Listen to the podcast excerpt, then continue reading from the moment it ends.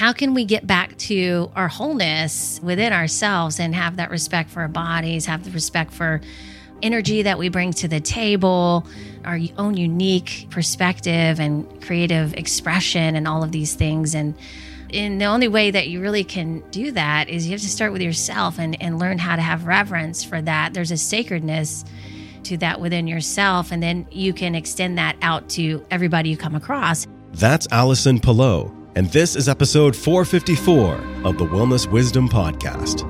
Wellness Wisdom, where we discover the physical and emotional intelligence to live life well.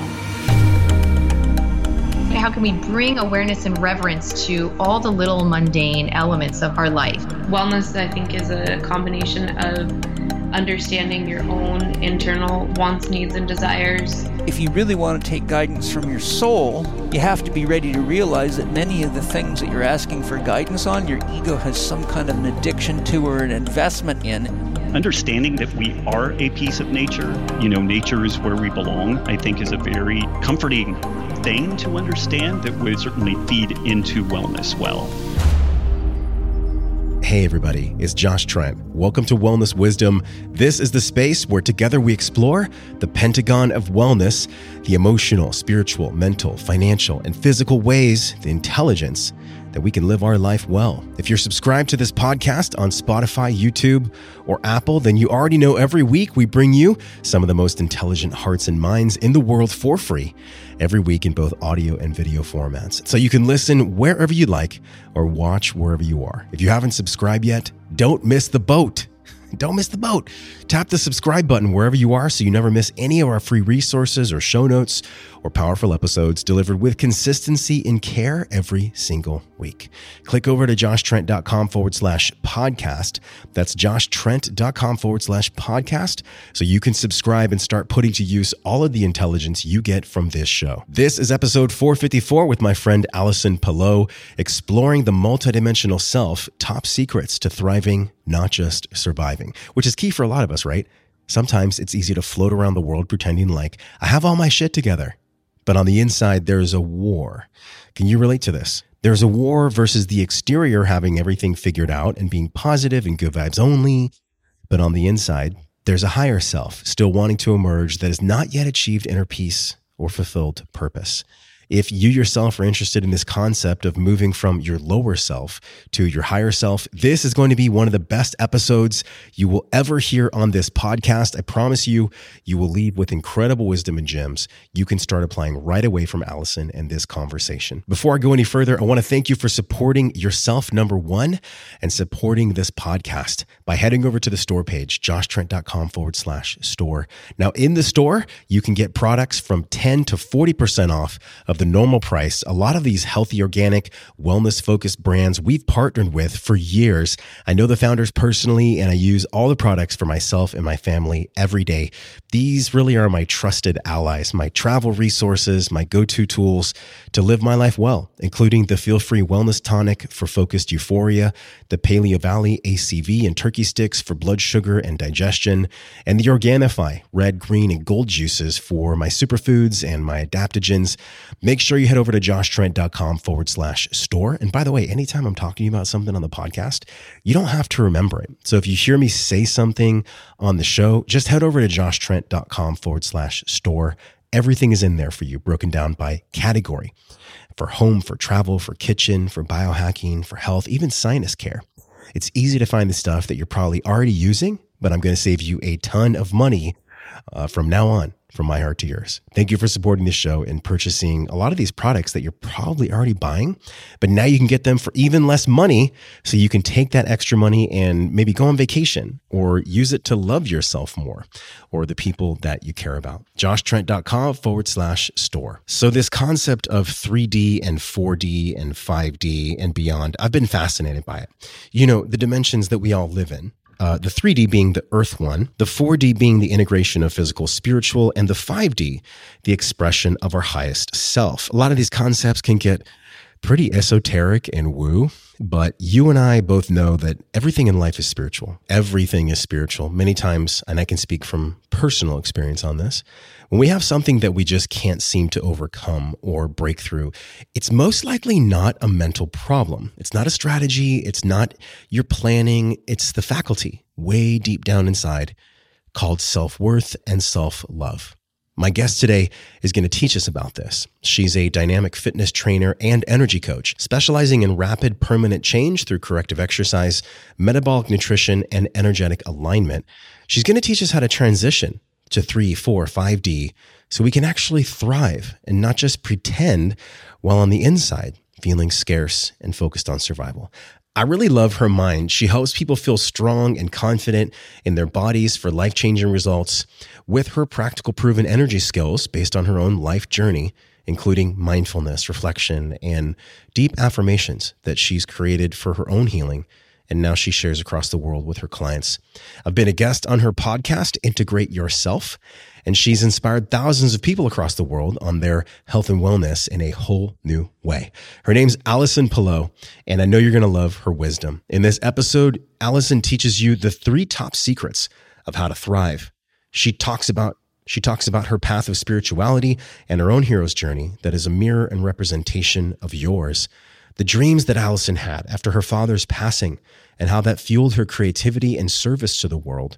We'll talk about what thriving in life actually means and why imagination is more important than the intelligence, which is really key for all of us. Imagination is more important than intelligence. We'll talk about embracing the mind as a powerful tool and the three questions you must ask yourself when it comes to true thriving in life. How to move up this ladder of three, four, and 5D wellness, the practices and experiences that we all need to embody. And this is the key why the inner child's imagination creates the future self. That's a really big one. Why the inner child's imagination creates the future self. You're going to have to listen all the way to the end of the podcast. That is a big gem for just if there's one thing you can take away from this show, listen to how Allison explains why the inner child's imagination creates our future self. Show notes from today are at joshtrent.com forward slash 454. Head over there, joshtrent.com forward slash 454. You can access the videos, the links, the discounts, learn more about Allison, purchase her book, and take the next step of the inspiration you feel from this conversation. Allison, welcome. Thank you, Josh. It's a pleasure to be here. Thanks for having me on. We've been looking forward to this. We're talking about thriving today, but not just thriving, finally thriving. This is probably on, on everyone's mind in some way, you know, this concept of thriving. And many people, when they go throughout planet Earth, myself included, we go through this, I guess you could say, strenuous learning curve on learning how to thrive. And a lot of it comes, it's paradoxical. A lot of it comes from like what we learned from our dad and our mom. But the beauty of this work, and I'm going to give you a chance to share with people, you know, what you do, who you are in the world, is that when I was reading your book in preparation for this interview, which I so enjoyed, I mean, I was telling you, I was on the bike this morning, I was oh, flipping Thank through you. part three, multidimensional self, which we're going to go into the aspects of that. But I noticed something really special on the first page. And you dedicated this book to your dad. And yes. he taught you that there is really life after death. You were inspired to write this book, actually, um, the day of your father's funeral. And you were there when he transitioned. So you said in your book, I witnessed my dad's consciousness moving out of his body and into a different dimension of reality, and it was life changing. Let's start there because that really knocked me back when I read it. And um, just tell people how the book even came to be from that day and, and what you wrote about your dad. Yes. So um, I, I was referring also to why I put that in the book, and I I re- realized that so many people are really interested in this, and I was very happy that I put it in there because. Um, I think we're all really curious about what happens to our energy after our physical, this physical reality. I mean, of course we are, but you know, um, rarely do people talk about the experiences they have when they're with someone when they pass. So I thought that would be great to to put in there because this is it, it was a huge catalyst for what happened afterwards with the book itself. And so, um, so that was why I decided to put that in there. And um, and my most of my life, um, like I was mentioning, is uh, that I'm tr- I've been my mission has been to really start to put the pieces of the puzzle together between how the physical and the energetic interplay. So our energetic body and our physical body, and so we've we're so focused, especially in health and fitness, on our physical body and we kind of stop there you know the buck stops there but yeah.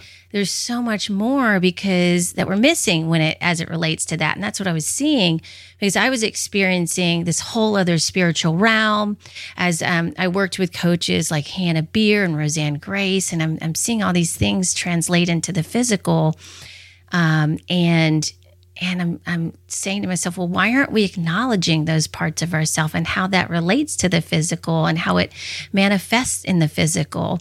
Because we're, we're totally discounting that. And, and most times people are saying, oh, that's so woo woo. But the reality of it is it's it's real because we we feel it and we can um, you know sometimes we can visualize it and so let's acknowledge this other part of ourself that really is our true essence um, it goes beyond the body, it goes beyond the mind, um, and uh, you know transcends this physical reality, which I think is really important. Well, what is reality, anyways? You know, we have a, a yeah. shared reality in relationships. I have a reality based on my unique set of circumstances that I learned, whether it's this lifetime or genetics or great, great, great, great grandparents. I mean, there's so many layers, Allison, to what to what really gives us quote reality.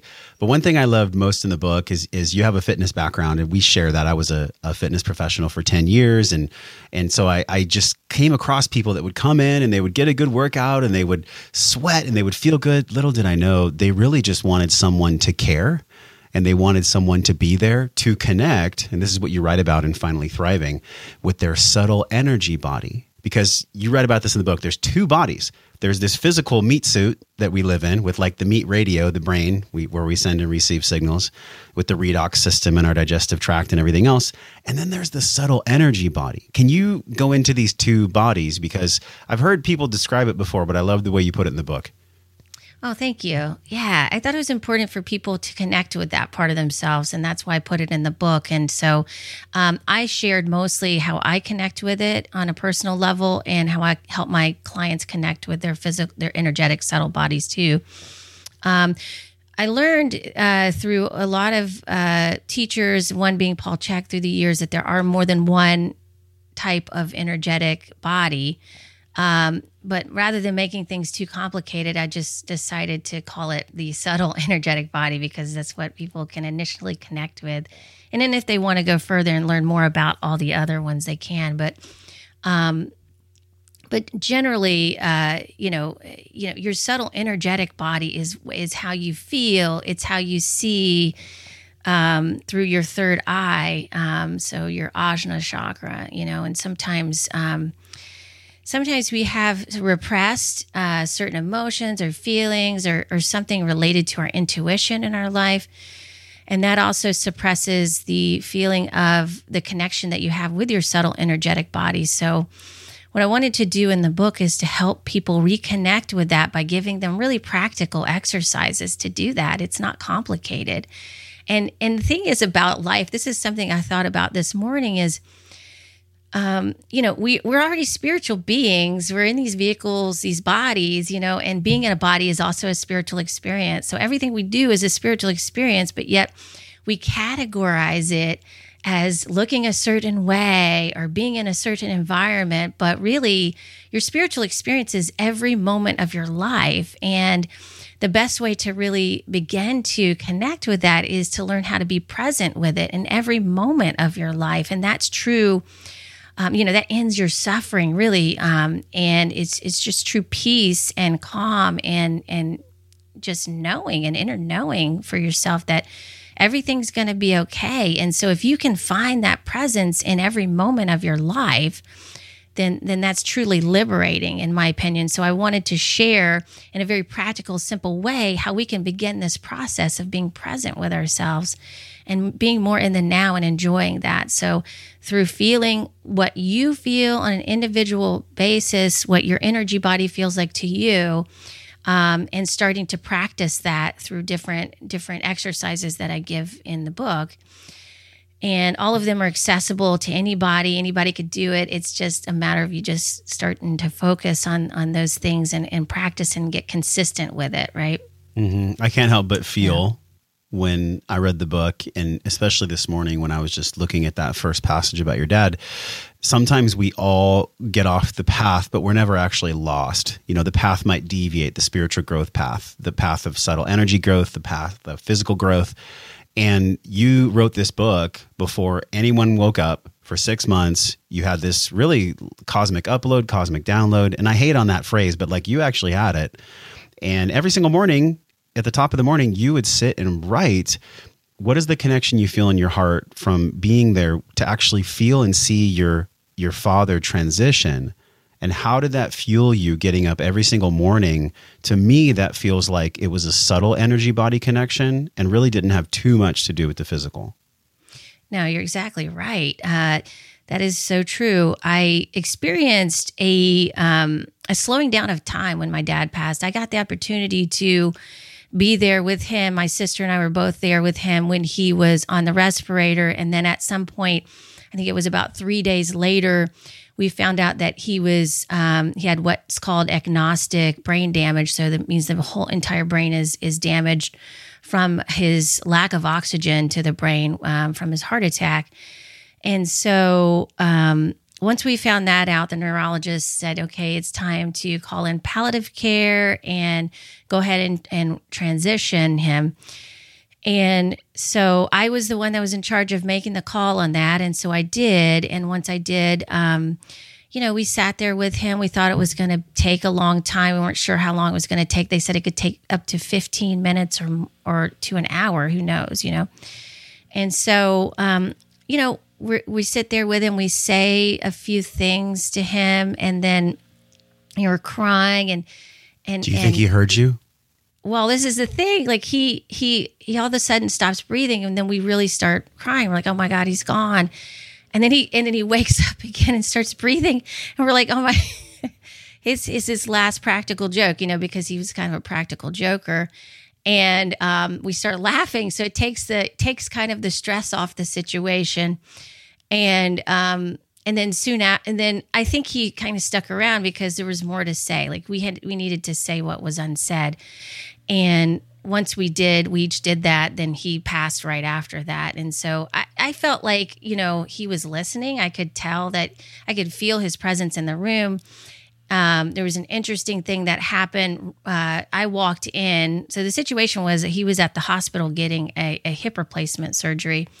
And he was 85, and I thought it was pretty risky, but something he really wanted to do for because uh, he wanted to continue playing golf. And so, uh, but he had a pacemaker and, and a heart condition. So, uh, his greatest fear was getting a blood clot, and so I believe that's what actually ended up happening, and how he got he ended up with a heart attack. But I walked in about two minutes before he had the heart attack to go pick him up at the hospital because he had come out of the surgery fine, and it was the day after he was supposed to be released that um, you know uh, that I was I was coming in to pick him up. We were getting ready to go. We were going to get ready to go and home and everything. He was really excited. Um, but you know, he ended up having a heart attack and going in I going to ICU for 3 days and I just remember the days before that talking to him at his house and he was giving me all this information um, just in a co- very casual conversation, like important information about like if he was to pass or what I needed to look mm. for, where this, you know, certain um, where the information was for all of his, you know, safe safety deposit box or um, all the all the financial stuff. And i was just thinking okay um, you know and it was just he was just reminding me of all these things in a casual conversation. And then he was also sharing some stories with me of his past and how you know he kind of came to be what he is now um, and w- when he started at his job and all these stories that i hadn't heard him talk about before and it was really interesting. Um, and he seemed probably more calm in his life than I've ever seen him. And so looking back on it, I, I feel like he knew that the time was coming. Like part of him knew this. It was his time. And so that was really interesting to see too. So if I, I look back on the entire process, you know, we we all kind of we prepare for this. It's it's a transition, just like being born, right? Um, and so my sister and I were with him, and we helped him on that transition by giving him uh, parting words and closure there to go ahead and step into the next dimension of reality that he was going into. And soon after, I had dreams um, with him in in it. With him, like there was one dream where he was on a boat with a sherpa and um, like guiding him to the next place. You know, it was really interesting. So I've had a lot of dreams like that since with him in different mm. realities, which has been really interesting. He's shown me all kinds of stuff. So it opened me up. It opened my third eye up big times, and that's what allowed the download to come through. Um, during his funeral, I um, got this message about writing this book. And I'd always wanted to write a book, but I always thought, oh my God, where would I start? I have all this information. I don't even know what to do with that and what, you know, topic I would really talk about. And uh, the message was, you know, we'll we'll give you the information. It's going to flow right through. I'm like, okay, cool. So I'm going to start writing every morning. And I just started writing. It just became the most enjoyable process to just get that out and just channel the the whatever I wanted to write through every morning. It started out about 15 minutes and then it ended up an hour or two and I had to stop myself to see clients because I was writing so much I couldn't mm. stop. And um, so in itself it was a very healing process for me personally. Um, writing can be very powerful and that's why I put journal exercises in the book too because you know sometimes when we we don't realize the power of actually either voicing something or writing it out and that is in a, a sense you letting go of that that that there's you're a huge catharsis that can happen from writing like that I, I feel yes. you so much right now. And and as you were talking, I was like visualizing you waking up and the fuel source, the fuel source of you writing this book after going through that really it's a part of the hero's journey. I mean, it's a, it's a massive initiation to lose a parent or, or a spouse or a child or a brother or a sister or any family member. And I think about the way that we all kind of get hit and we course correct. So maybe there's a part of your soul calling, and I'm curious how you feel about this, that made you write this book. And, and it's no surprise it's called Finally Thriving, because I know you've gone through your own health journey, right? In helping others, yeah. you know, the wounded healer, which is the archetype that so many of us fall into.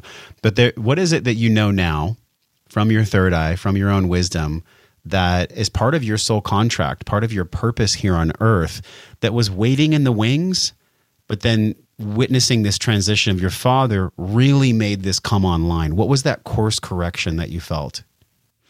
Yes. So it was a slowdown, you know, the slowdown of someone in your life dying, like a parent, and it just makes you, it just, there's something about losing that support in your life um, that's like nothing you've ever nothing I've ever experienced. It's um it, it really creates a huge void in a way. That's how I felt. And I was it, it brought me yeah. back to just you know, like, oh my God, how am I gonna feel feel that support in my life like that he that he provided, you know, and there's also a deep gratitude for for him being my dad and and everything that he everything that he symbolized in my life. And so there was that. And, and so that slowdown for that couple of weeks um, after he passed was really big for me because I, I'm so used to what, one thing I did realize about myself is I was doing a lot of, um,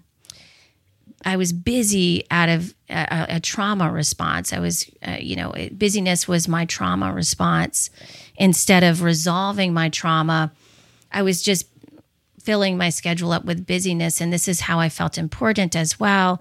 Filling how my, my, my on? calendar up with clients. Like I'm important because people want to tons of people want to work with me.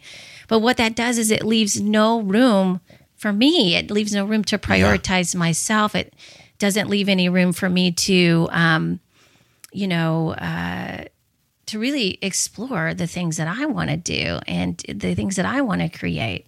So um, I, I saw a lot of people doing that, and when I slowed down, I was like, oh my God, the world is doing that, you know, and we're all in this. That's why I asked you how long was it? Was it like 10 years, 20 years? Uh, it was quite some time that you were living out this trauma response, being in quote service, but being frenetically busy. I've fallen into that trap so absolutely. much. Absolutely. Yeah, yeah, absolutely. It, it's a thing. And it was something that it's something that I'm realizing that's happening again. Like after the slowdown, after the the pandemic, and all of that, like everything slowed down. So it, it, this was two weeks prior to everything shutting down that I was experiencing my father's death, and then I literally experienced that on a mass scale in the world. We all experienced that together, which was tremendous, and it was like wow. So I used that as an opportunity to because I just experienced that with my dad passing that slowdown and how um it just brought me to more sacredness in my life, appreciating like things that that I wasn't appreciating before because I was so busy all the time or I was trying to keep up with every everybody else or I was trying to market and figure out the marketing and all of these things. Um you know, I was like, oh, I'm actually enjoying my life now. I'm like looking at the birds on my back porch and enjoying, you know, just just writing and and just you know enjoying my workout and and going out taking a hike and and just starting to appreciate and enjoy my life like every yeah. aspect of it just slowing yeah. down you know that's there's something you. so simple about that but we're scared to do that because the, the thing the concept of thriving you know has been so overused and that's one of the reasons i wanted to use it in the book because it's it's not it's so much more than what what people think it is. It's it goes deeper than that because we our survival mechanisms are in the subconscious. So we you know for example you know busyness for me it was an old story that i had from childhood about feeling like I'm important because I'm busy, you know, but but that is that's more identifying with what I do instead of what I'm being, you know, like the being of me, the essence of me is not doing anything. The essence of me is just observing and appreciating. So what about that part? You know, I wasn't even acknowledging that part within myself and that was so important um, and that's what brings me peace in my life. That's what brings me um, joy. And um, so I wasn't acknowledging that. So that was the that was the thriving aspects. Like, what what does thriving really mean? You know, um, does it just mean like eating well and working out? You know, and having energy to to be busy, or does it mean literally creating what you want in your life and experiencing the joy in that? You know, and what do you think it means now, based on the really the threshold the massive threshold the vacuum as alan watts would call it that you went through with the loss and and the spaciousness that was created. I think you, you called it a void. What was created from that and how did that impact your definition of thriving you know to thrive? Yeah so now i look at it as it's it's more for practice. It's a check-in. It's a constant check-in. Am i going into those old patterns of behavior of busyness? And is that um, am I jumping back over to those and and really starting to ask the question why why do I need to do this? You know, why do I need to be on this podcast? Why do I need to make this connection? Is it for the joy of it, or is it because I need to get some kind of need met within me? You know, why Can do I both need be present? They can absolutely, yeah. and there's there's no judgment like with it. It's just being aware of it. And for me personally, um, I want it. I'm I'm wanting to get to the place where I'm doing things more out of joy because I felt like most of my life I was doing things through obligation, and uh, and it we just became a heavier burden on myself where I didn't allow myself to do the things I really wanted to do creatively. And so I feel like at this point, for me, my thriving is expressing myself in a creative way, um, the way I just really desire to do that. And, uh, you know, it, it takes it. I, I mean, I still go back into old patterns. Yes. So I remember before we started this podcast, I did a, I prayed and we sat in some stillness. And then right when I was done with the prayer, it was like and let's have fun too you know because they're they're both radically important like you and i there's there's a kinship because we've learned from a, a mentor, Paul. Um, we've probably read similar books. I assume if you looked at my bookcase, you'd probably be like, "Oh yeah, I've read I've read that one." But but there's also this there's an element of play that you talk about in the book and I'm curious because in part one, we're not even going to have time to get into part two. Part two is is powerful. we're going to touch on part one, and then I'm going to go to the meat and the heart and soul of really what I wanted to chat with you about, which is listening Absolutely. to spirit. But but just on a high level, 30,000 foot for part one, um, align your mind. The book is broken into the really cool, like wellness, choose your own wellness adventures. I love it. It reminds me of like um, a beautiful feminine lens on what Tim Ferriss tried to do with Tool of Titans, where he took a bunch of things and he was like, this is how you do it. And it was very That's so funny. Like That's what I thought of too. but but you put a feminine lens yeah. on this, and actually, it's really cool. There's a there, if you're looking watching with us on YouTube, there's a beautiful like almost like a like a Zen circle like a beautiful paintbrush circle. Did you paint that? No, actually, um, I described what I wanted, my vision for the cover, and um, uh-huh. and answered some questions, and my designers made that, and they did an amazing job. Cool. Um, the reason and I asked you that is a vortex of creativity, of uh, you know, yes, and yeah. imagination. Yeah, because exactly. In in part one, and this is what I want to touch on. You, you, talk about using your imagination muscle, and and this is a beautiful quote. Imagination is more important than intelligence. Just let that sit for a moment. We all try to get like the best certificates and, and qualifications, and we try to figure out the top five ways to interrelate to your partner. It's like we're just ignoring the heart. We're ignoring imagination. Imagination is more important than intelligence. So, from an imagination standpoint, like what what have you seen blossom inside of yourself? And what can you share with with our audience about how imagination applies to the mind to aligning the mind this muscle of imagination? Yes that was something i really struggled with uh, in my early adult life. And i realize now that it was because i was repressing that part of myself um, earlier on in the, the hopes to fitting in and to try to conform into like a a, a comfortable box that felt safe for me. You know, um, I'd not really been taught ima- imagination and what what the tool of imagination could do for you in in that way until later in life when I started to learn more about the energy body and energy work. So, um, and and and so I'll share a couple things that will help people connect with this as well. But um, you know, uh, I was one one thing I did, I've shared on a few podcasts, um, was I was in the HLC three years ago with Paul, and we were all doing this like art project, and we he was just like draw whatever comes to mind, you know, and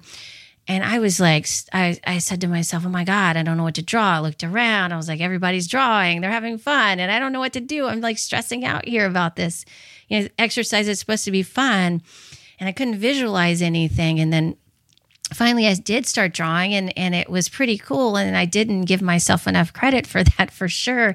And I look back on it I'm like oh that's really cool. Why didn't I like think that was amazing? You know because I had these high expectations of perfectionism on me and that was really stifling uh the my ability to think just so you know beyond the limits that I had put on myself. So imagination is a great tool for uh for taking yourself out of the box of that limitation and then opening yourself up to more possibilities and learning how to receive that.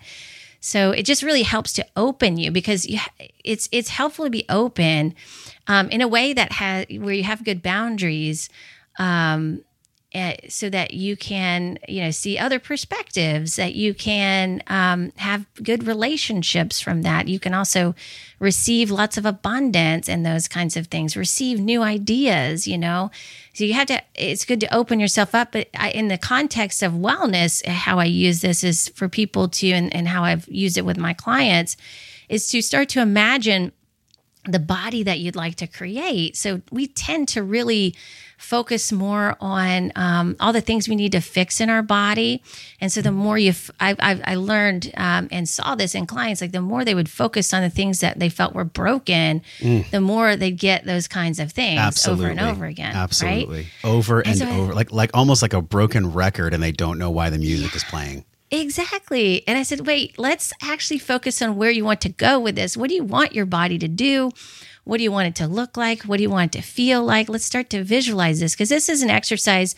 Before I even learned about this, when I was a gymnast, I would visualize the the the moves I wanted to do over and over and over again. And I would even take if I couldn't visualize myself doing it, I'd visualize a, an Olympic gymnast doing that move until I could put myself in her place and start to visualize that. So it would work great, and I and I um, I used it all the time because I didn't want to get hurt. So, you know, uh, so it, it, worked beautifully. But then I forgot about it somewhere along the line as when, when I became an adult. And um, I think we all have that chapter where we're just exactly. like imagination, eh, the rent is due.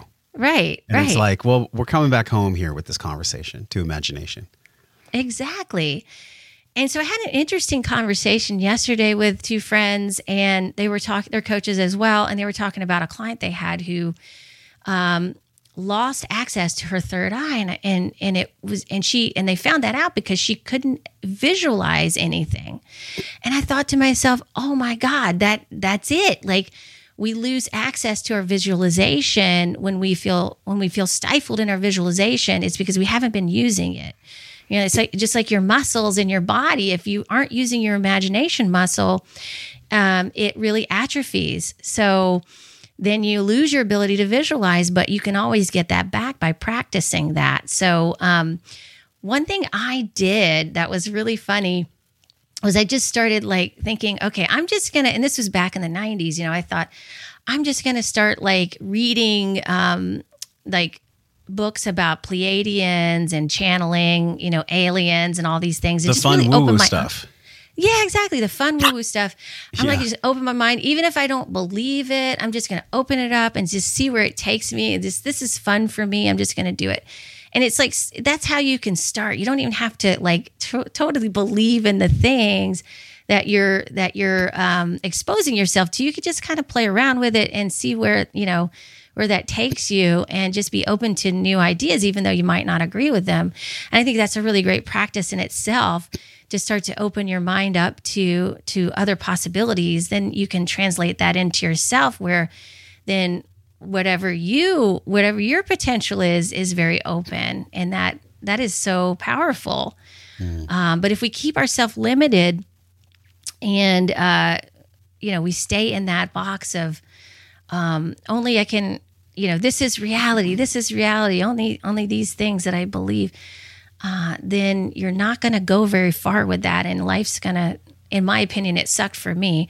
But um, it just, and then I find people also arguing a lot when they're proving and defending mode when they are stuck in the like this is reality you know? I don't know what sure. what, well, is, mind, your, what mind, is your experience with that? The mind is really interesting and i've i felt this a lot recently myself where where i you know i'm having a conflict with my partner and the mind becomes the master instead of the servant exactly. and you know to whatever to whatever level i am aware of my mind taking over, wanting to be the master, that's the level of my maturity.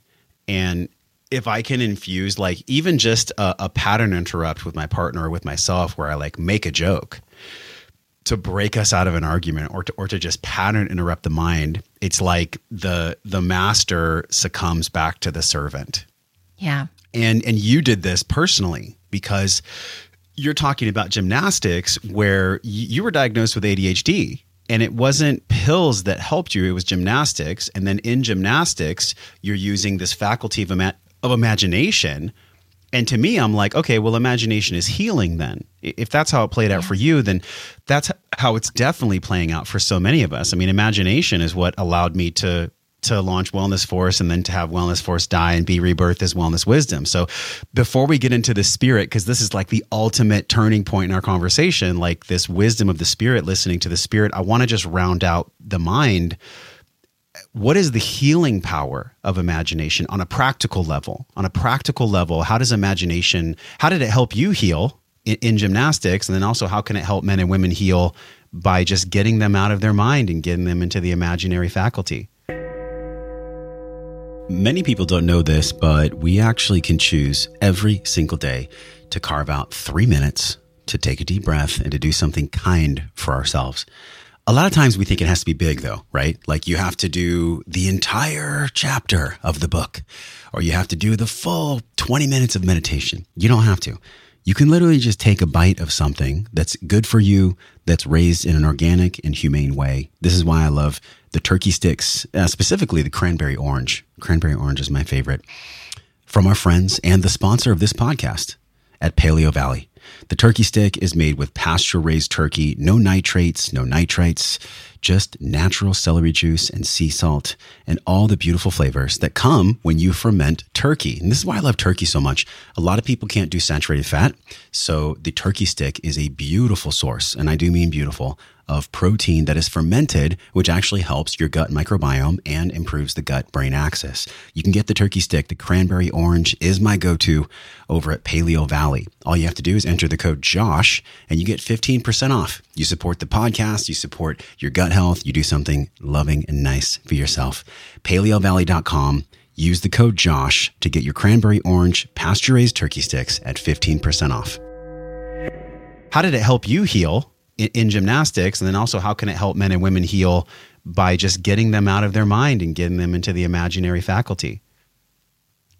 Well, it really, that, yeah, it, it helped me focus on what I wanted to focus on it trained my focus honestly um, with as it related to gymnastics it's like you can't really be distracted in when you're in the middle of the air doing all these flips and having well you can but you're going like to eat shit yeah which i did a couple times i mean more than a couple but um yeah so it was like i better you know and i did get injured and I, I i said to myself i better get i better get focused. Otherwise i'm just gonna get more of these injuries and this is not fun. So i started to you know really get focused because i would be like just checking out in the middle of the air sometimes and just landing wherever. And i was like this is pretty dangerous. I can't keep doing that. So um uh yeah so so that's how i used it then and then you know i think the mind is a great tool. We have if we can acknowledge it as a tool instead of who we are i think that's a great first step. So just realizing it's just like your body your body they're very important. They're, they're both very important for manifesting this reality. And also it's not who you are. It's like that goes back to that energy body the subtle energy body is more of who you are um, and your subtle energy body is using the mind and the body as tools of perception in this reality so it's, I guess it could be related to like a virtual reality thing, like as we see now with our goggles on. Um, except this is the real virtual reality that we're in right here, right? With our, with our mind and our body. Um, we don't need to go on, on any virtual reality in, in addition to that. We're in it right now. So, um, so yeah, I, I, I believe it's a great tool for creativity um, if focused in the right direction. Although we have so many distractions now, so it's even more important for you to train your mind to focus on what you'd like to create, and it's that's it's going to be really powerful moving forward Okay. because that. Go ahead. I got a mental question. I have a mental question for a imaginary answer. Okay. so so on a practical level, if let's just say so I'm a I'm a mom of two kids and I live in Georgia and I work 10 hours a day and my husband's supportive sometimes, maybe sometimes he's not. And my friends aren't really into the things that I'm into. Anyways, I've I've created an environment for my growth and I'm projecting and just creating this archetype of a mom who's stressed out because that is a lot of people that that are here with us. Where does she go from either a body, breath, metaphysical perspective? Like what's something on the ground, nuts and bolts for her that she can do to really cultivate this imagination power and get out of her head? Yeah. So, what comes to mind when you say that is first of all, I will mention that whatever you're thinking now is what your future is going to be, right? So, that's going to be your future self. So, just keep that in mind. Um, also, um, it can, it doesn't even. Ha- I'm actually working with. I worked with nurses before, and they have no time whatsoever. Yeah. And what what I would recommend in in uh, this this example that you're giving with a woman who's working ten hours a day um, and has kids, um, it, it's about becoming present uh, with whatever you're doing. That's your meditation practice. Um, there's so many great apps out there that can give you like a five minute, 10 minute meditation. um, that will help you become more present in the moment. But it's shameless plug, shameless plug, Allison. the Breathe app that we have, breathwork.io, we have seven meditations in there, and a few of them are like five Perfect. to seven minutes long. So you guys, breathwork.io. those are that's perfect. Exactly. Use Yes. Josh's Go there, meditations. download it. I'll be with you. I'll, I'll help you. Yes. Continue. And so yeah, absolutely. And so it's not about like the hours of meditation in a cave, you know, like and all of that thing with the with the that the um the sages or the gurus, you know, uh demonstrate or it's it's more about like can you integrate that presence in your daily life? You know, that is the practice. And so the more of that that you can do, the more that you, like you say, Josh, can take a deep breath, be in your body, can feel what's going on around you. What does the ground feel like underneath you? Is there wind blowing in your face? Are there people around you? What are you feeling in your body? Just start to notice like those small things. That's called being in the now, right? It's not a big, it's not anything huge. It's it is huge in a way Uh, because it's powerful, but at the same time, it's very subtle.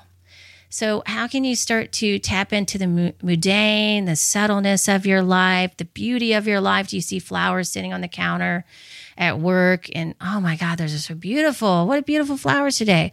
How's the weather? Oh, it's a beautiful day. Look what, what's beautiful about it, right? So, little things like that and you know maybe just saying something really kind to yourself saying something really kind to someone else in a very authentic way you know?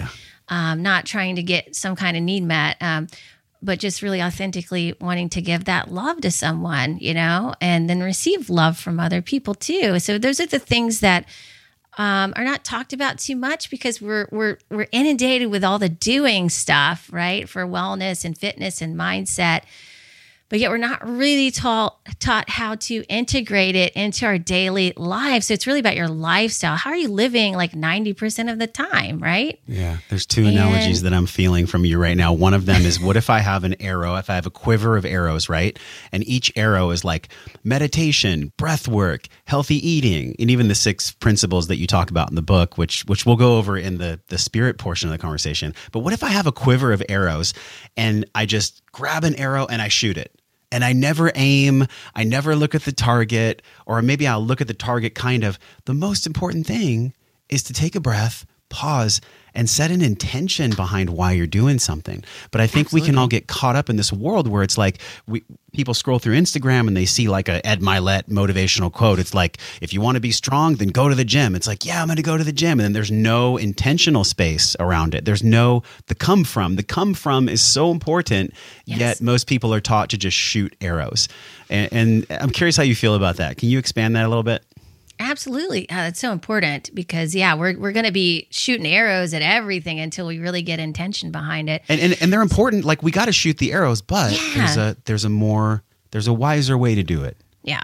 Well, and you know, honestly, it's it's like okay, it's okay if you want to just try a bunch of different things too. If It's what about what you'd like to experience. And so I always say to people, just get clear on that. And that's that's the imagination aspect of it. Like start to imagine all these different possibilities and what you would really like to create, how you would like to create that, how you'd like to feel what your environment would like to look like or you'd like your environment to look like and all of these things are re- really are important but yet we we just think it just happens you know instead of like it's not that you're willing it to happen it's just that you are in a way subtly setting the stage for for that type of creation because we're all creating our reality and and and we we know this we've heard this but are we really implementing it are we really like you say setting intention behind it um, and it doesn't have to be anything uh, serious. You know, it could just be you're playing around with something. Maybe you set an intention for something and it manifests and you're like, ah, you know, I, that's okay. I'm not really crazy about that. Let me try something different. And that's totally fine too.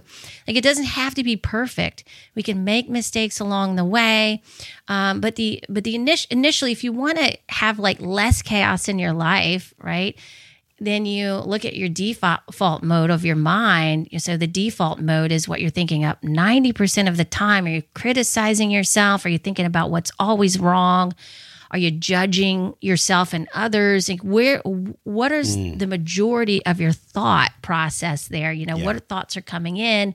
Are you worried about what's happening? Are you um, foreboding joy? You know, those kinds of things, as Brene Brown puts it.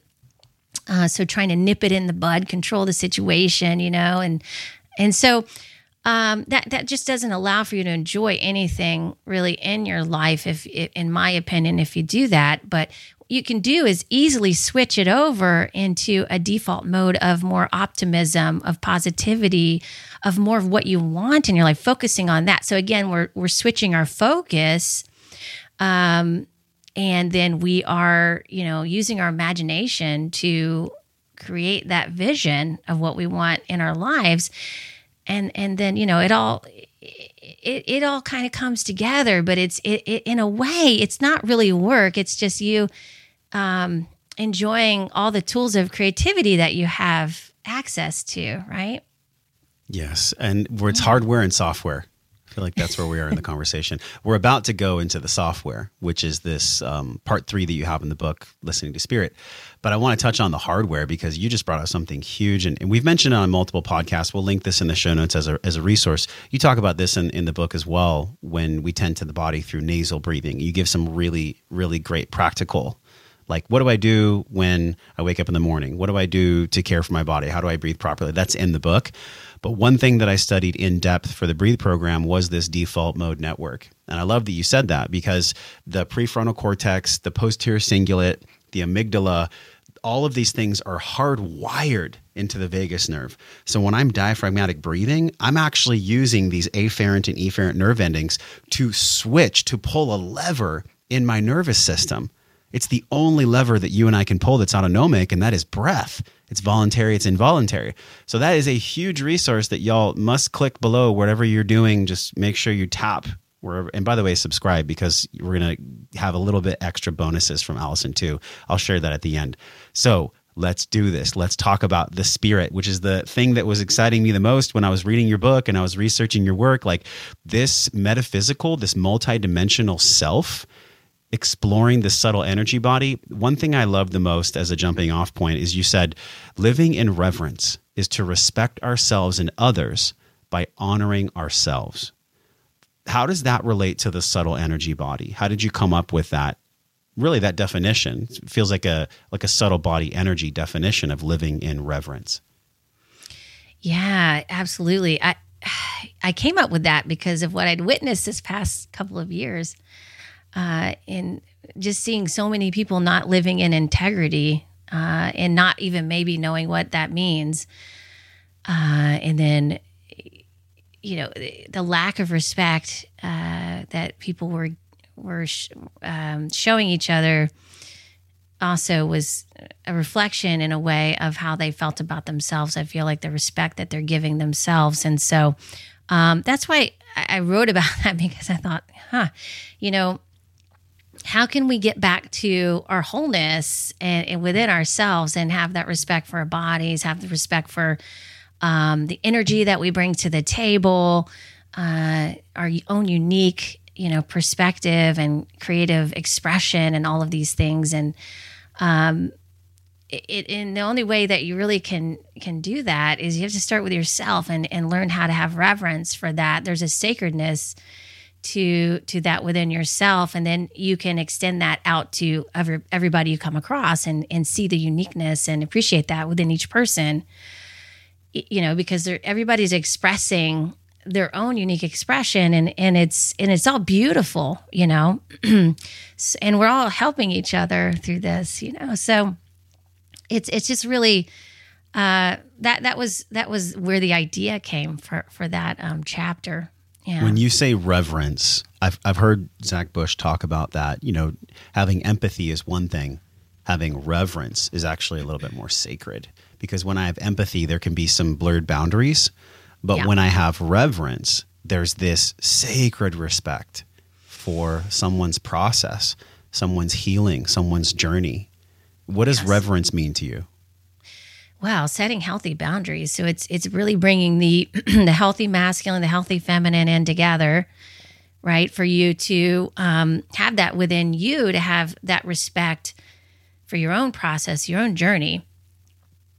And uh, yeah, I like that empathy, reverence, comparison because yeah, we we think empathy means just losing ourselves within another person. But that's not actually healthy. I mean, you have Yeah. to have some integrity there within yourself to um, own your own journey there, you know? Empathy can lead to unhealthy codependence if not Yeah. mindfully used. Right. You want to enter, you know, what is it? Uh, not codependent, but interdependent relationship, I think would be better. Yeah.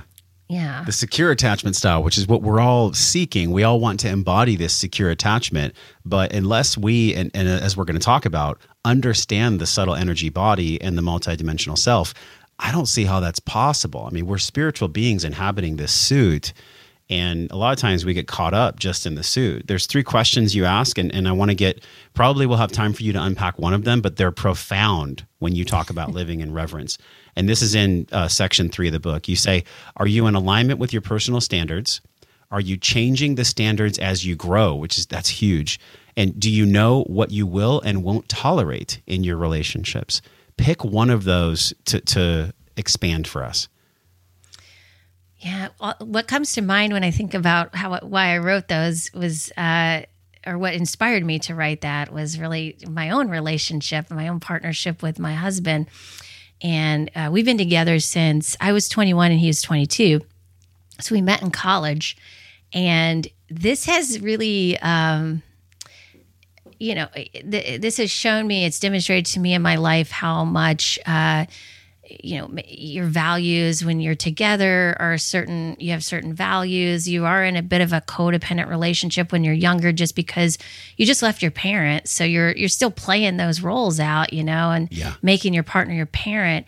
And so then you grow and you change, and then your values within that relationship change, maybe after you have kids or maybe during the kids stage like and uh then you're you're you're you have a you know maybe that happens but we're not aware of it and then that's where we get into relationship issues um without really communicating hey you know um i'm a different person now my value i see things differently i have different values and so um, you know, that's just an example. You can do that just within the, your own relationship with yourself and how you relate to other people in the world too. But um, it's good to just go back and reflect on that, you know, because again, like when you, you know, maybe values that you had when you were younger and a younger adult were still reflective of the values you picked up with uh, your parents and and you may still hold those and that's totally fine.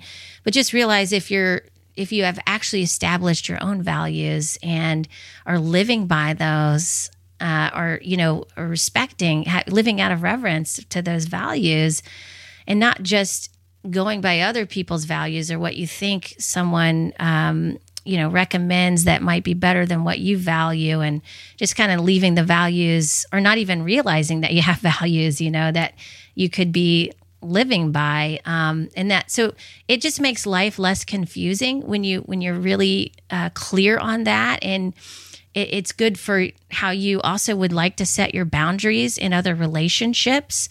Um, and then you can also come into common values as as a couple. Um, and those are good to recognize too. Like for me i kind of thought about like my values are the same as my husband's values when i was younger which is kind of silly and then as i get older i'm like no actually i have different values than he does and he has different values and then we have common values so it's also good to discern between all of those because um, you're an individual, your partner's an individual, and then you guys come together to create a whole nother energy together as in the relationship. But you're still also you also have individual uh, needs uh, for yourself and and and perspectives, you know, and that's okay if you guys part. don't agree with all those. but it's That's good a to big just part.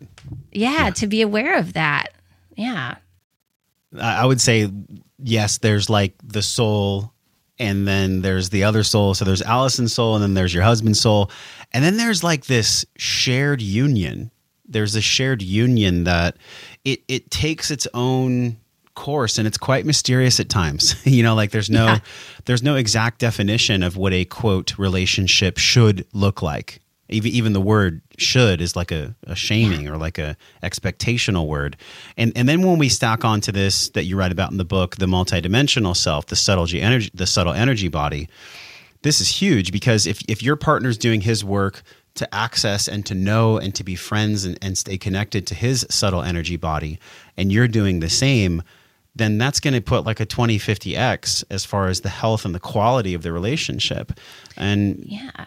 And you're honoring yourself. Like I, you honor yourself when you uh, are discerning enough to to to be aware of of that that's going on. Like otherwise, you just kind of melt into the other person, and then you don't.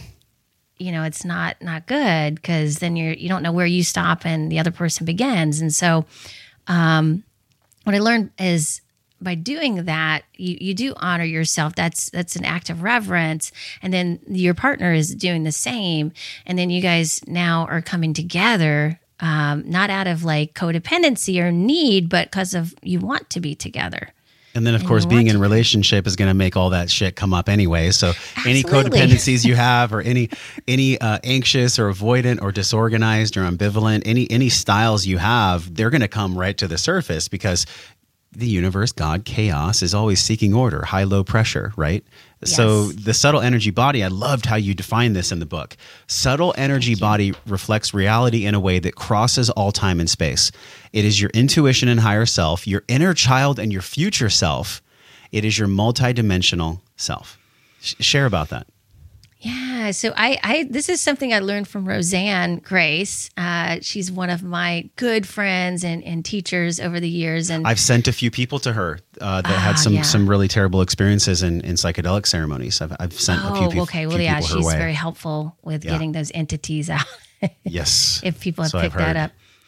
Uh, yeah, so she taught me about the inner child and how powerful the inner child is, and how that translates into, you know, your master self, your your higher self, source, and and and it seems like, yeah, it seems like it's it's like a, you know, multiple personality disorder kind of thing, but really, it's just these are all aspects of you that come through, and uh, so for me, I, I initially the, the key that I think this is this is my opinion and what I learned from her too is that the key to all of these other uh, multidimensional aspects of yourself is really through the inner child because if you if you aren't acknowledging your inner child's needs first then they will not let you through that gate to everything else you know what i mean Nope. they are the gatekeepers so they want to be liberated. They want to play.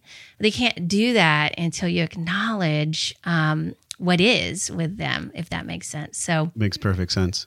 yeah. I have a quick so story. what I just found out. I, yeah. I have a uh-huh. quick story, and then I'm and then I'm going to stop talking because Yeah, I'm just ahead. I'm excited about this conversation because it it it touched me. Your work, like it took a while for us to connect, and then you know you were really patient, and I finally sat down and like was present with the book, and I was just, every time I was reading a new section that pulled me, I was just like yes, you know something was clicking, and and it made me reflect on what you just said because I was in this vision quest recently, and when I got back home there was this part of myself where in the vision quest i had a moment and i was i was fasted. This is like day three so 72 hours of no food no distractions at all no computers no phones nothing just me and nature and my breath and water. And i look over and i start to have this dialogue with myself at five years old and myself Oh, at 13 years old.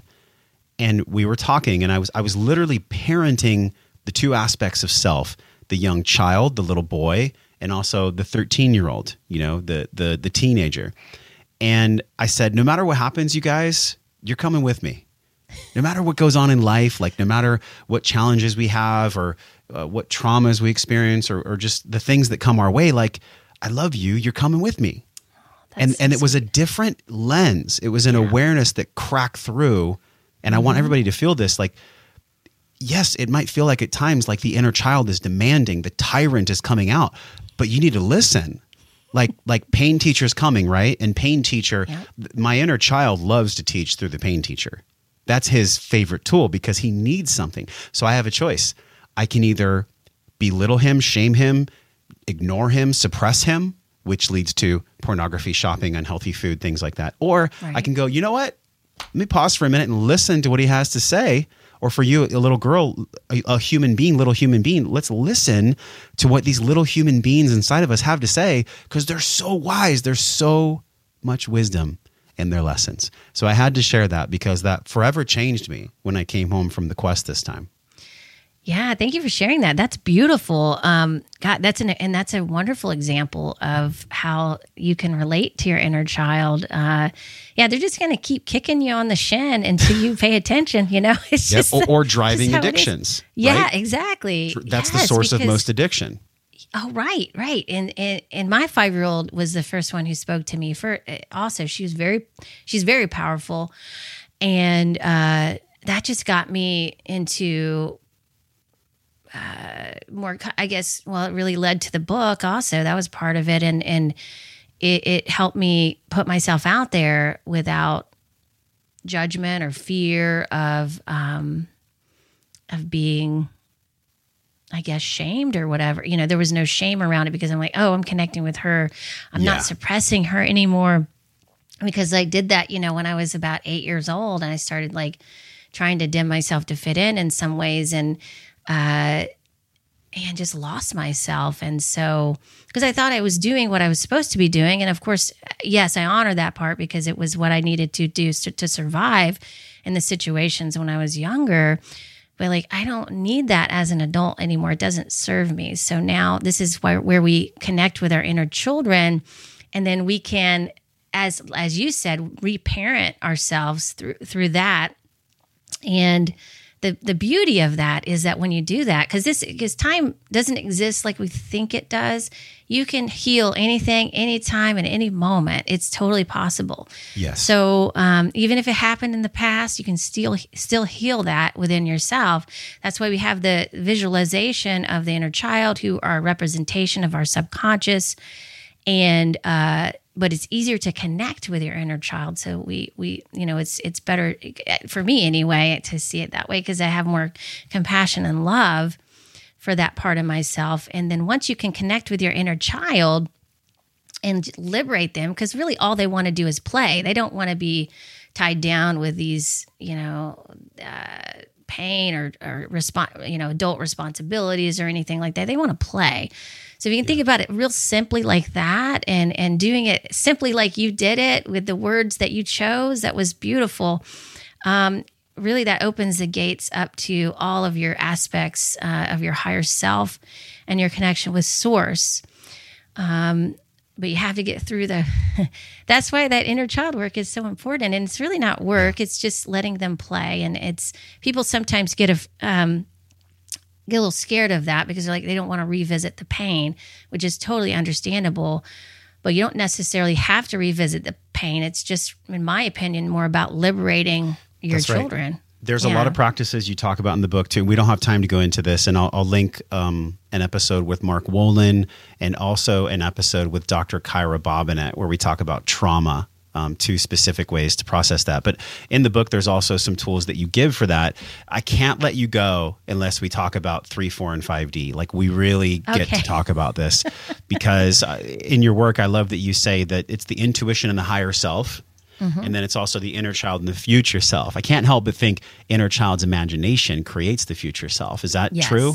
Yes that's it Okay. So I it. think I think about this this 3D and you describe this I'm paraphrasing there's a deeper definition in the book. 3D, you learn about the physical body, the way to move and think and eat and do our finances. It's like the foundation of our of our life yeah we're on a meat suit and a rock in the middle of outer space and we're just like what's going on 4d 4d you learn in the realm of embodiment how to bring information into your body and integrate it through practice you learn how to feel and connect with changes in your body but on an emotional level energy and motion and then lastly 5d this is the strength of awareness to the subtle energy body and connect it to your physical body. And you say 5D wellness is about bringing the practice of intention into your experience.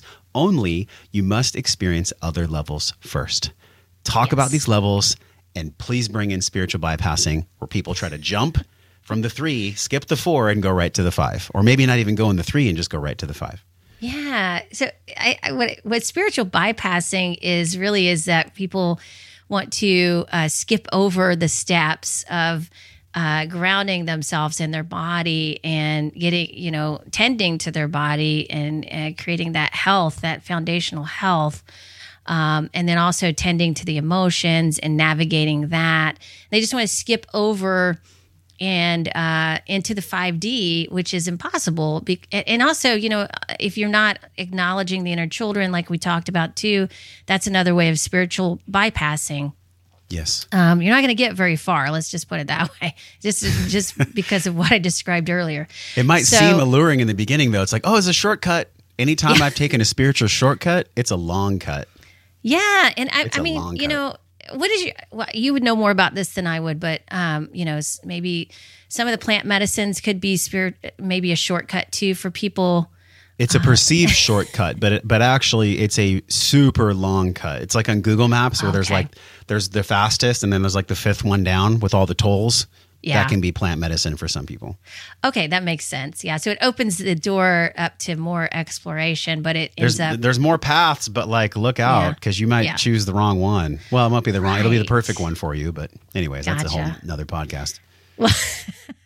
Well, I like just doing it like so. I'm a very physical person, and and I like to do things practically, but I also love all the woo woo too. So it's like a combo of that. But, um, you know, I. uh you know the 3d is like like you said like just really grounding yourself with the right foods the right movement. Those are things we're learning in the 3d world. How to you know do uh, have good finances good relationships you know all those basic things that all everybody wants to sell you right? Those are the things that people want to know about. How do we do this? Beyond that, once you master those things, you get into the 4D where things are a little bit more complex, more intellectualized. There's like all these crazy concepts. This could be where a lot of the um, conspiracy theories live, you know, and as well as like uh, how we navigate our emotional body and um, learning how to create emotional intelligence and those kinds of things and um, really asking ourselves those deeper questions and, and getting getting deeper into those aspects of the 3d and then the 5d there's a lot more beyond the 5d but the 5d is what i used as an example because those are the the higher dimensions that we're heading into um, is more of ease and um, and just you know it's a more easy vibration. It's it's doing things you're manifesting you're really connecting with your subtle energy body. You know this is where your your energy body is uh, more on board and you're more aware of it than you were in the 3D and the 4D. And you're seeing things manifest very quickly because of that. But you have to learn all the other stuff first. You have to learn how to train your mind. You have to learn how to focus. You have to learn how to get present with yourself. Like that presence, uh, the practice of presence and prioritizing that in your life is so important for the 5D because if you don't know how to do that, you're you're not going to be able to focus. Uh, you know uh, what you want to create here. So the the five D is more of like, you know, what do you want? What what do you truly want? And let's just make it happen. It's it's it's the it's bringing in more, I guess, of the feminine aspect, the yin. Um, that we haven't tapped into as much because we've been into a more physical reality, but the um, but the 5d is is embodies that being much more than doing so for example in the past we've been creating a lot through doing and you know if you look at all the marketing it's all about uh, hustling and doing and striving and you got to do Well, the more shortcuts. A lot of marketing Yeah. promises the shortcut. less Yeah, pain and I- I noticed and- that and lately. Less time. it's like why do we have to first of all i understand efficiency but do we have to make everything our life fast and and efficient because like sometimes i just want to enjoy the moment you know maybe i need to take a little more time with something to It's something. It's something we have to look out for, Allison. You and I Yeah. together, and, and all of us here in this space, on your podcast, on my podcast, in our wellness world. Be wary of shortcuts that are planted in the same garden with universal truth, because you could put a shortcut seed in the garden. It might grow. But you're not really going to harvest any fruit from it. You're not really going to harvest any vegetables from it. But it Right. looks and feels, and it might seem like it's a universal truth seed. But universal truth is going to be like, well, master 3D, master 4D, then start to receive the feminine wisdom from the 5D. And I think a lot of content on YouTube and just a lot of content out there in general, it can be very like even seventh, eighth, ninth, tenth, 100D. I don't know. I don't know how many Ds there are. many, many of them. Yeah, okay, it's there's infinite. a, there's a bunch of D's. So what what is your how do you decipher when you're consuming information from teachers, from masters, from guides, and even in the way you wrote your book, how to look out for a wolf in sheep's clothing or or a universal seed right next to a seed of shortcut? Yeah, that a high level of discernment is needed right now, uh, especially as it relates to that. And and you know, I'll, I'll just mention one more thing about 5D. It's also about how, how you receive. So being open, receiving, and even men like it, it's they're being asked to to be able to do that now too. I mean, everybody is. So, um, and and just being being you know like how are you being right now you know not what you're doing how are you being but anyway yeah and so discernment between you know this is the thing. Okay so many people uh, this is also another reason why i wrote the book is because I, I felt like wow okay i'm learning how to read energy. I think i've always known how to do this but i suppressed it for a long time and then i forgot how to do it. Now i'm remembering again as in, as an adult.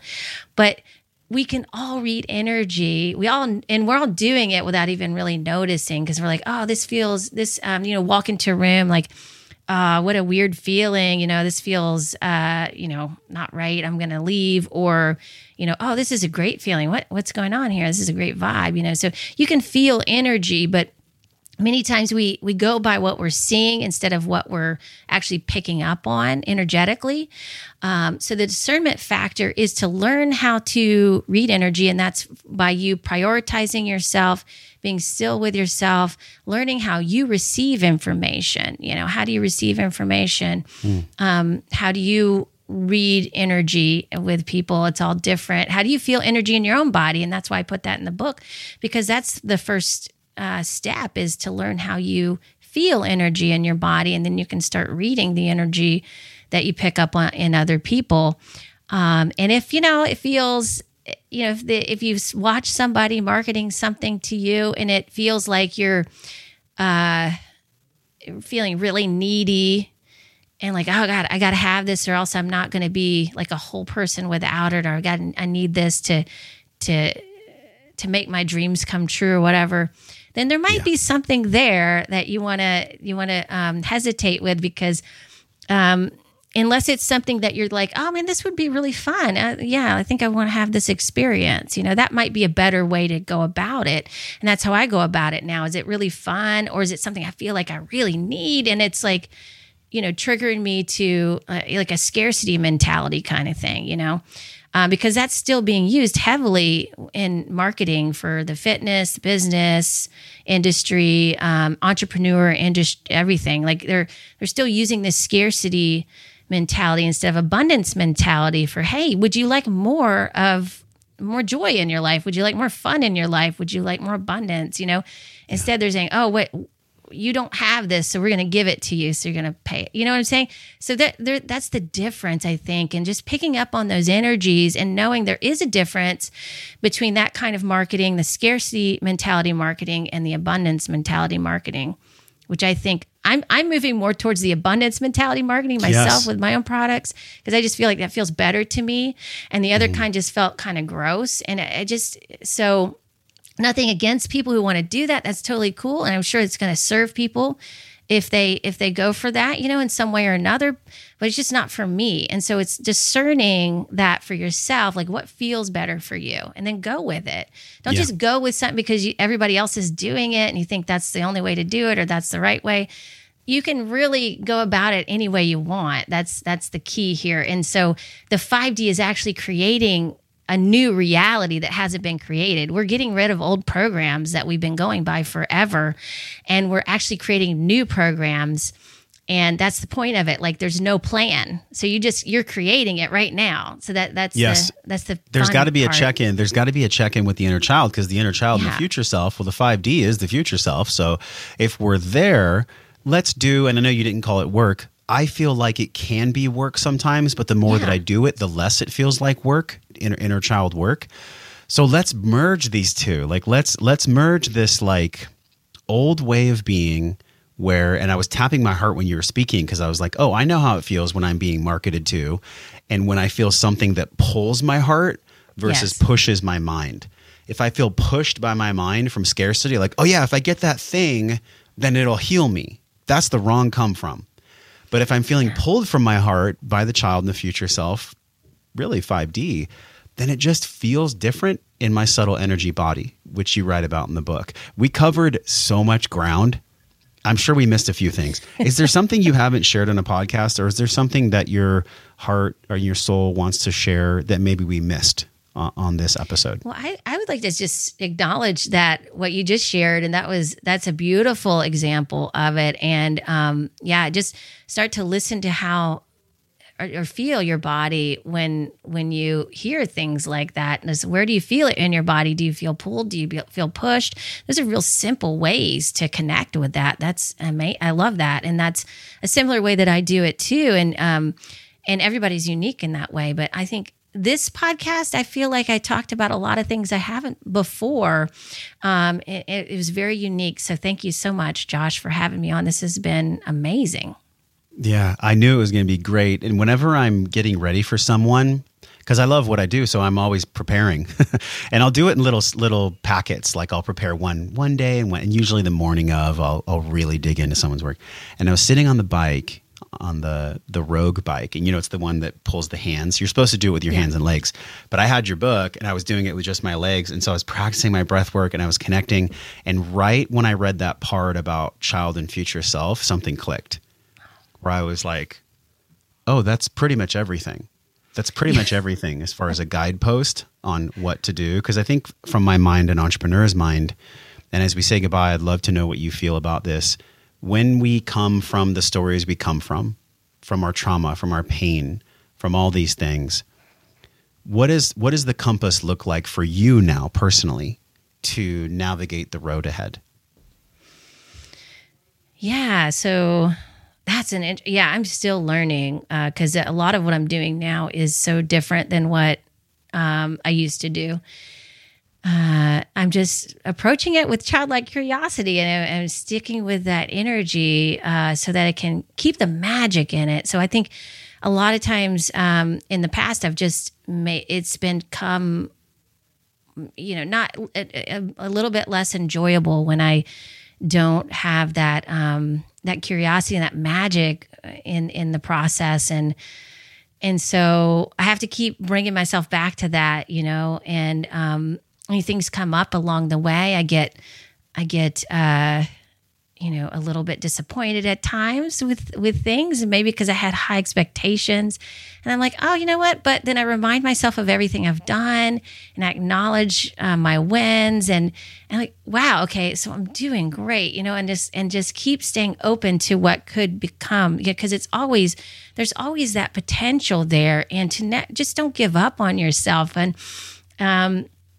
and and truly, you know, just stay open to to all of these amazing things that can happen in our life. Um, because you know we can get stuck in these limited uh, places where we're we're like, oh my god, that didn't happen the way I thought it would happen, but maybe there's a better way it's going to happen and it's going to unfold for you, the one that you've not even expected, but you have to stay open to that possibility. So that's what I always remind myself of is let's keep staying open because that's where the magic happens, right? I love that. What is something that that you let die this year, and what birthed in its place? I let I let so much of my identity die uh, this year.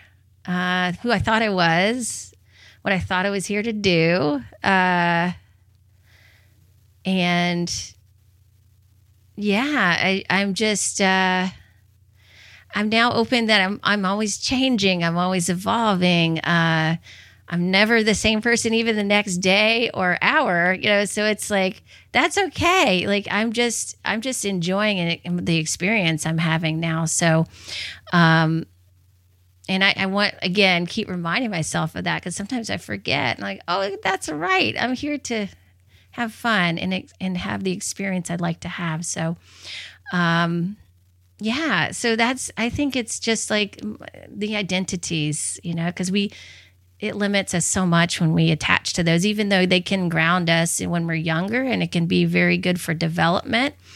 Um, at some point, if you're if you're depending too much on those identities, I think it can also stifle your growth. So, Amen. No doubt on that. um, as we say goodbye, the the pentagon that I always discuss, and you, you talk about these six foundations of health in your book. Um, finallythrivingbook.com is the website. Finally Thriving Program, if you want to work with Allison, if you've been lighting up some of the things that she's been saying, it's Finally Thriving Program. So we'll have that linked in the notes. But I describe the the Pentagon as as what I learned from Paul and also my own journeys with finances, and it's mental, physical, emotional, spiritual, financial within that pentagon, or however you want to describe the building blocks of your life, in the center of that, there's Allison's well being, there's her thriving. What does that mean to you? How do you define wellness? How do you define well being? Yeah, I, I funda- fundamentally, fundamentally, I want to feel good in my body. You know, I just really want to feel comfortable, feel light, uh, feel energetic. Um, I want to do the things I, I love to do physically uh, and not be limited in that way. Uh, although, you know, I, I also have some limitations, so I'm, I appreciate that, and I and I respect those limitations, and then I also see the potential within those limitations. So, um, so yeah, and then the the thriving aspect for me is being able to unapologetically express myself however I want to express it, you know, and just honor that within me and make mistakes gracefully and have fun doing what I love to do, you know, just um not take myself so seriously. I think is the biggest lesson here, you know, is the biggest thing. So um that would be thriving for me, you know. Beautiful. Thank you for being on the show. I appreciate you so much. And I love the book. Everybody go out and pick you. up a copy of Finally Thriving. It's on the Amazon, it's everywhere else too. Allison, thank you for being here with us Thank on you, Wellness Josh. Wisdom. All right. Appreciate you guys, it. until until Allison and I see you again, we're both wishing you so much love and so much wellness. We'll talk to you soon. Bye.